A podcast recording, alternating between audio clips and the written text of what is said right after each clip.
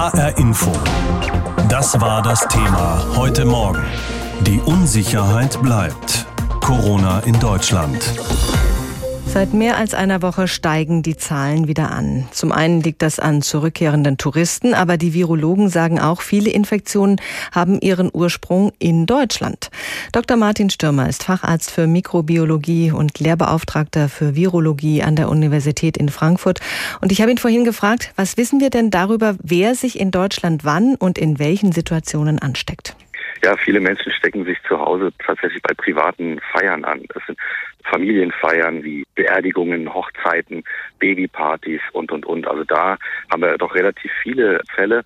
Dann haben wir auch viele Saisonarbeiter, die sich auch immer wieder hier in Deutschland anstecken, die zum Glück die Infektionen nicht großartig weiter verbreiten und dann natürlich auch die Rückkehrer aus dem Urlaub. Ist da eine zunehmende Sorglosigkeit auch als Ursache zu nennen oder ist vielleicht das Virus sogar ansteckender geworden? Hat es schon mutiert? Also erstmal würde ich denken, dass es äh, eine Sorglosigkeit ist, die zugenommen hat. Wir hatten eine lange Zeit deutlich günstigere Zahlen. Wurde gelockert, gelockert, gelockert. Und ich denke, irgendwo war dann halt einfach der Punkt erreicht, wo dann eben zu viel gelockert worden ist, wo zu viele Kontakte wieder zugelassen worden sind und wo vielleicht eben auch die Menschen gedacht haben, Mensch, wir dürfen wieder alles, gerade im privaten Bereich, guckt eh keiner hin, denn außer den Abstand nicht so groß werden, die Maske müssen wir nicht tragen. Und das ist, denke ich, hauptsächlich das Problem. Dass das Virus mutiert, das ist eigentlich auch klar. Es werden Varianten sich durchsetzen, möglicherweise in der nächsten Zeit, die vielleicht etwas effektiver sich auch noch verbreiten können. Das müssen wir einfach mal abwarten. Hm, jetzt gibt es ja wieder Corona-Tests für Reiserückkehrer aus Risikogebieten, zumindest an den Flughäfen. Glauben Sie, das hilft, einen weiteren Anstieg in Deutschland zu verhindern? Das ist ein Anfang der ganzen Geschichte. Wenn man das konsequent durchziehen möchte, dann ist der isolierte Test sozusagen am Flughafen bei der Einreise nur ein bisschen das, was man machen kann und machen sollte. Weil es ist eine Momentaufnahme. Wenn ich mich gerade am letzten Tag beim Verabschieden von den Leuten, die ich kennengelernt habe, infiziert habe, dann ist der Test am Flughafen noch negativ und hilft dann relativ wenig. Also da müsste man häufiger testen, mit einer Kurzquarantäne verbinden und das Ganze natürlich dann ausweiten auf die Leute, die mit dem Auto zurückkehren oder mit dem Bus oder sonst wie. Also dieser eine Test am Flughafen, der ist zu wenig. Was halten Sie davon, die Daten aus der Abwassertestung heranzuziehen und die Daten, die Menschen mit Fitnessarmbändern freiwillig liefern? Da könnte man ja eventuell schneller Auffälligkeiten feststellen, wie eine erhöhte Herzfrequenz, die auf Fieber hindeutet. Die Corona-App liefert ja eigentlich die nötigen Informationen viel zu langsam. Ja, die Idee mit verschiedenen Möglichkeiten frühzeitig zu erkennen, wer infiziert ist und wer nicht, das ist natürlich gut und wichtig, weil viele Menschen haben ja gar keine Symptome und sind infiziert, verbreiten das Virus. Ja, was hat man für Ideen? Das Abwasser, gut, wenn man eine erhöhte Konzentration an Virus in einer bestimmten Region hat, ist das, glaube ich, nicht wirklich so genau bestimmbar, wo kommt das Abwasser denn nur genau her. Mhm. Und vielleicht scheidet der eine sehr viel Virus aus oder 50 Infizierte scheiden relativ wenig Virus aus. Das ist alles noch so ein bisschen ungeklärt und schwierig zu handeln. Ja, und die Fitnessarmbänder, wenn man erhöhte Pulsfrequenz hat, die kann natürlich tausend von Ursachen haben. Zum Beispiel, wenn ich jetzt gerade eben Fitness betreibe, dann wird meine Pulsfrequenz auch steigen. Ich weiß ich nicht, ob das so zielführend ist und nicht zu viele falsche Alarme erzeugen würde. Die Corona-App an sich ist ja auch nur ein Mittel zum Zweck, wenn sie nicht wirklich ausreichend genutzt wird. Denn Menschen müssen ihre Daten, ihren positiven Wert eintragen, die anderen Menschen müssen sie runtergeladen haben in Deutschland. Alles ein bisschen schwierig. Jetzt kommt der Herbst auf uns zu und dann auch der Winter. Und wir wissen ja, dass das Virus sich bei niedrigen Temperaturen besser ausbreiten kann, einfach weil wir uns dann viel in geschlossenen Räumen aufhalten. Steht zu befürchten, dass wir unsere Kontakte da wieder stark einschränken müssen? Ja, es ist jetzt schon im Sommer ein Anstieg zu beobachten und im Herbst wird er sicherlich auch nochmal deutlich zulegen. Und insofern wird sich zeigen, in welche Form wir damit umgehen müssen. Ich denke mal, eine Art Lockdown, wie wir ihn gesehen haben vor der ersten Welle, den werden wir nicht wiederbekommen in dieser massiven Form, weil wir einfach gelernt haben, wie sich das Virus verbreitet, wo die Risiken sind, dass man ein bisschen gezielter arbeiten kann. Aber ich denke schon, dass die Kontaktbeschränkungen möglicherweise wieder etwas verschärft werden, weil das ist das, was man einfach sieht, dass bei vielen, vielen vielen Feiern einfach viel zu viele Menschen am engsten Raume sind und sich das Virus dort optimal verbreiten kann. Ich denke, da wird sicherlich ein Ansatzpunkt sein. Wie nehmen Sie es wahr? Wie konsequent sind Sie und Ihre Mitmenschen beim Maske tragen? Ich habe letzte Woche in der U-Bahn viele gesehen, die die Maske zwar über dem Mund hatten, aber nicht über der Nase. Und gerade wenn es draußen heiß ist, dann ist die Verlockung natürlich groß, die Maske vielleicht ganz abzuziehen oder zumindest ein bisschen zu lockern.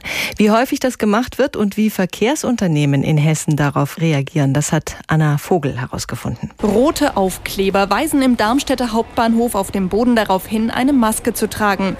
Durch viele Fußpaare sind die Aufkleber ganz grau geworden. An einer Stelle fehlt schon eine Ecke. Gleichzeitig ist die Maskenpflicht in Zügen, Bussen und Bahnen vielen schon in Fleisch und Blut übergegangen, erzählen Reisende und beobachten das auch bei anderen. Eigentlich wird es ganz gut eingehalten, habe ich schon so das Gefühl. So, und die paar Ausnahmen, die sich da querstellen, die kann man eh nicht belehren. Also die Nase guckt schon häufiger raus, ne? Ich sag mal, zu 95 Prozent tragen die Leute das schon. Klar, es gibt immer Ausreißer, aber im Großen und Ganzen wird sich gut dran gehalten. Doch ist der Eindruck der Pendler aus Darmstadt richtig? Die Antwort hat Vanessa Rehermann vom Rhein-Main-Verkehrsverbund RMV. Es gibt natürlich leider immer noch einige wenige Menschen, die sich nicht dran halten. Das sind zum einen Menschen, die sind aus gesundheitlichen Gründen befreit. Problem, das sieht man ihnen nicht an.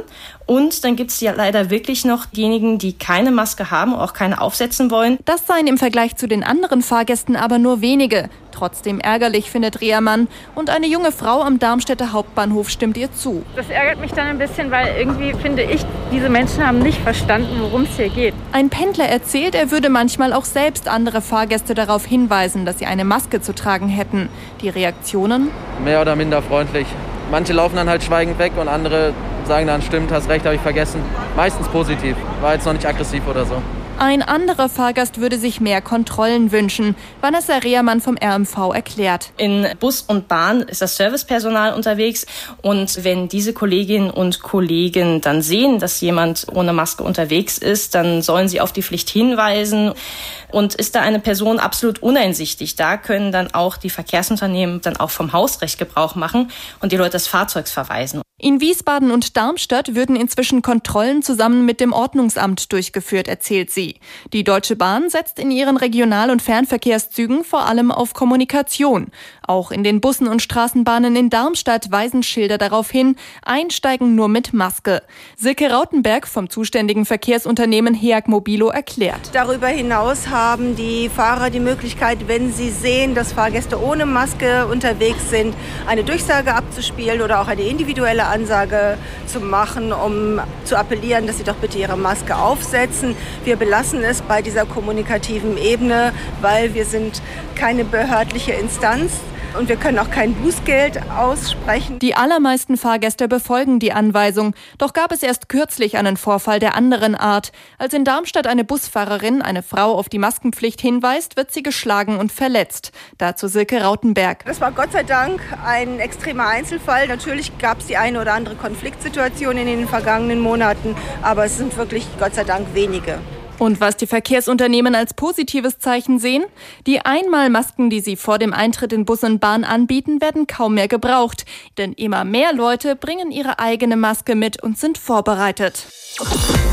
Am Samstag demonstrierten an die 20.000 Menschen in Berlin gegen die andauernden Beschränkungen im Zuge der Corona-Infektionswelle.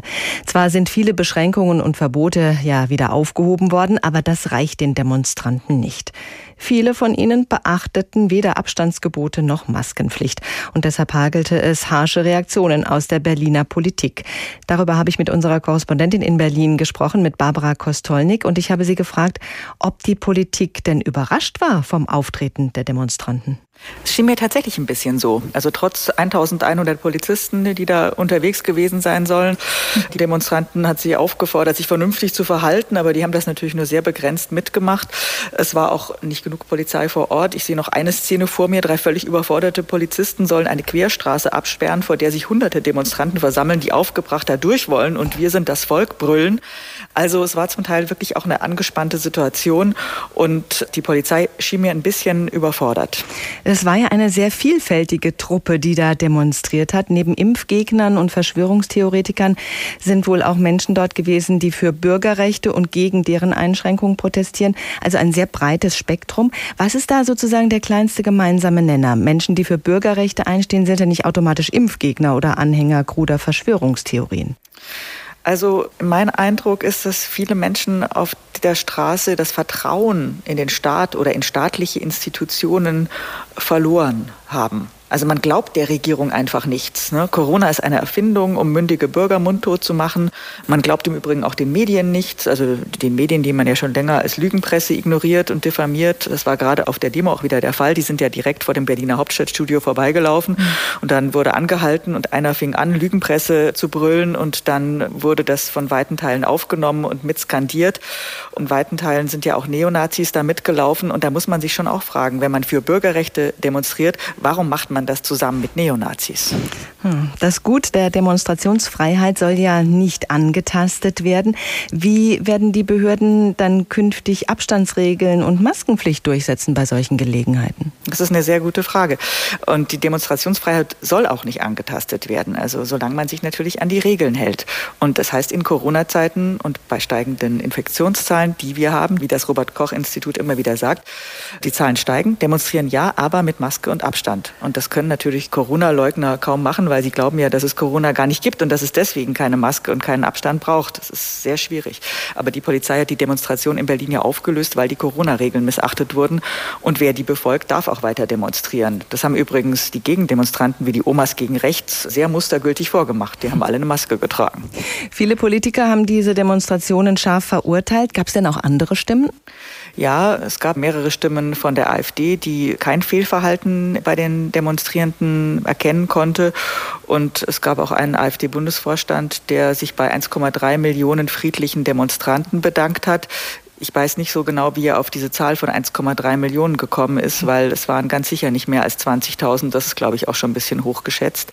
Ansonsten wurde von links bis Grüne bis zur Union wirklich scharf verurteilt. Viele haben gesagt, das sei wirklich verantwortungslos und zynisch und die allermeisten haben überhaupt kein Verständnis dafür geäußert, dass man auf die Straße gegangen ist, ohne Abstand, ohne Mundschutz und sich eben gar nicht an diese Regeln gehalten hat. Und die SPD-Chefin Saskia Esken wählte ganz harte Worte und sprach bei den Demonstrationen Demonstranten von mhm. Covidioten.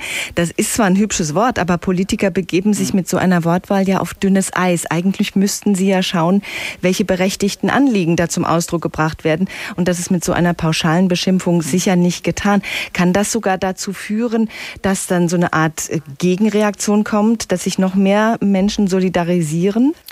Die Anliegen dürfen ja zum Ausdruck gebracht werden. Die Leute dürfen demonstrieren für alles und jeden, es sei denn, sie verwenden verfassungsfeindliche Objekte und verstoßen gegen die Verfassung. Aber es ging darum, dass die Hygieneregeln nicht eingehalten wurden. Und die Leute haben diese Regeln nicht eingehalten, weil von denen viele denken, dass Corona nicht existiert oder eben nur ein Vorwand ist, um Freiheitsrechte einzuschränken.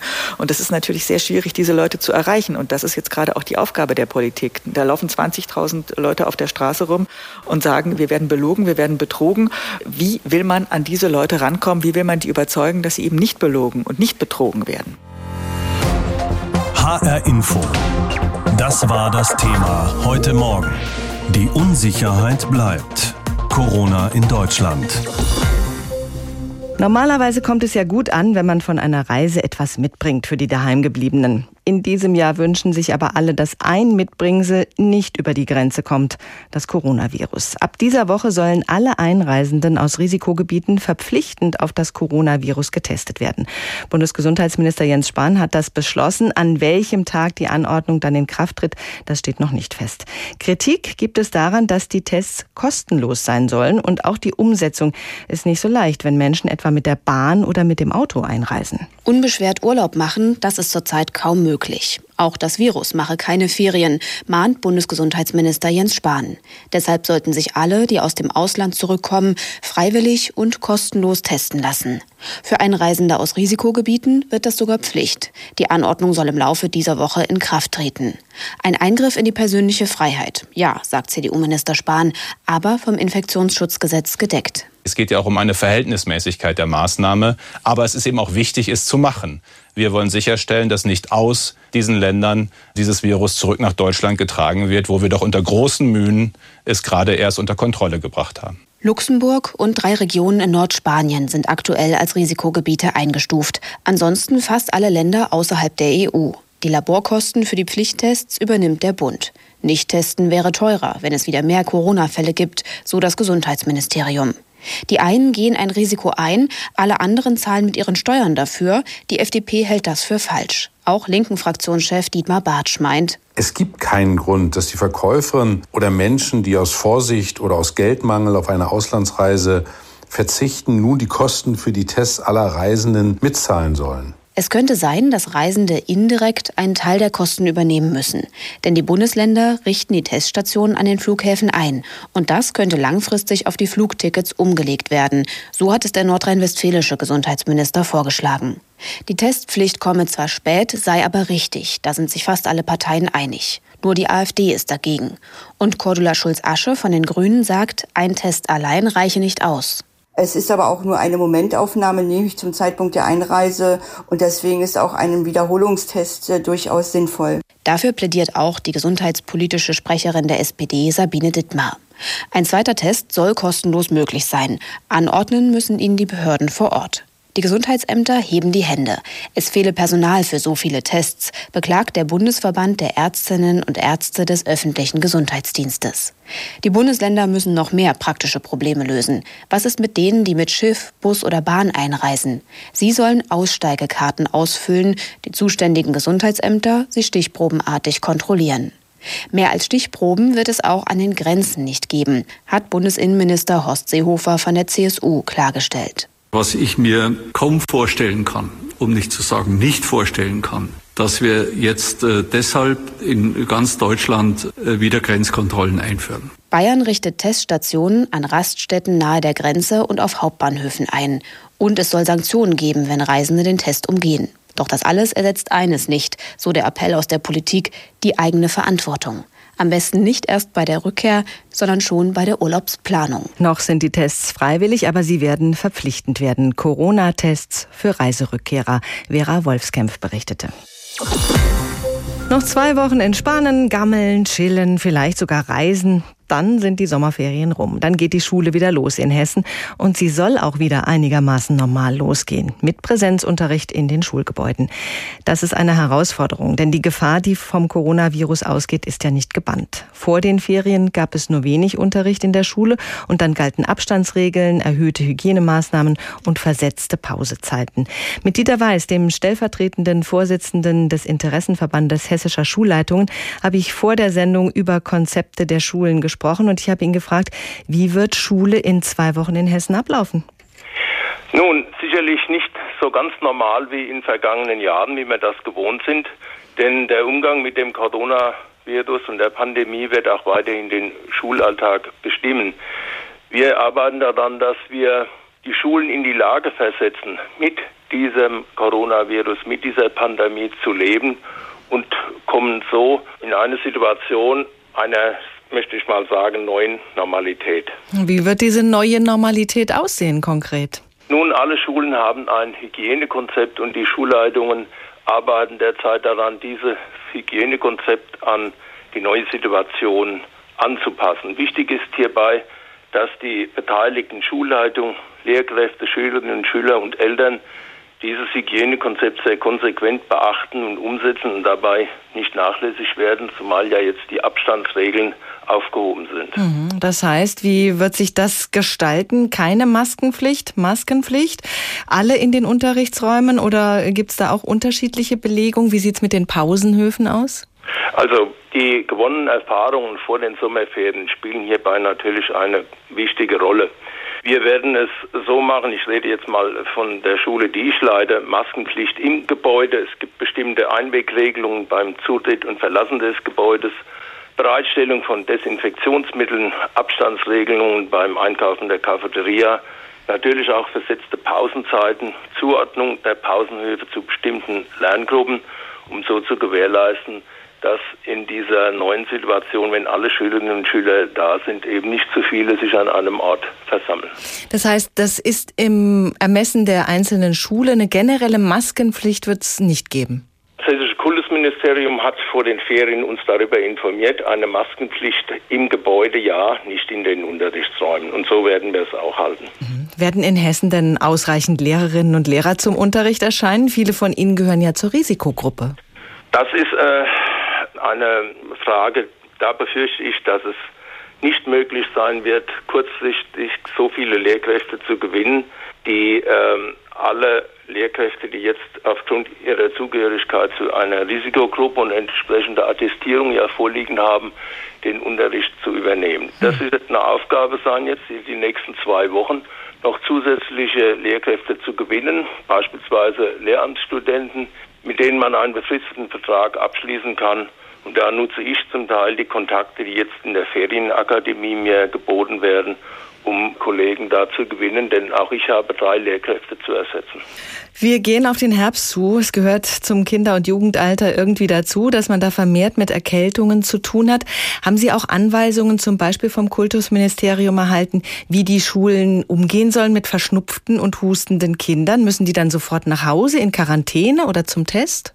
Nein, diese Anweisungen liegen nicht vor. Es gibt eine allgemeine Empfehlung und äh, Vorgabe, wie mit Covid-19-Infektionen umzugehen sind. Und diese Maßnahmen werden im Zusammenwirken des Gesundheitsamtes mit den staatlichen Schulämtern und der betreffenden Schule festgelegt. Wir können als Schulleitung keine ärztliche Diagnose stellen, wenn Kinder äh, Krankheitssymptome zeigen. Daher mein Appell an alle Eltern.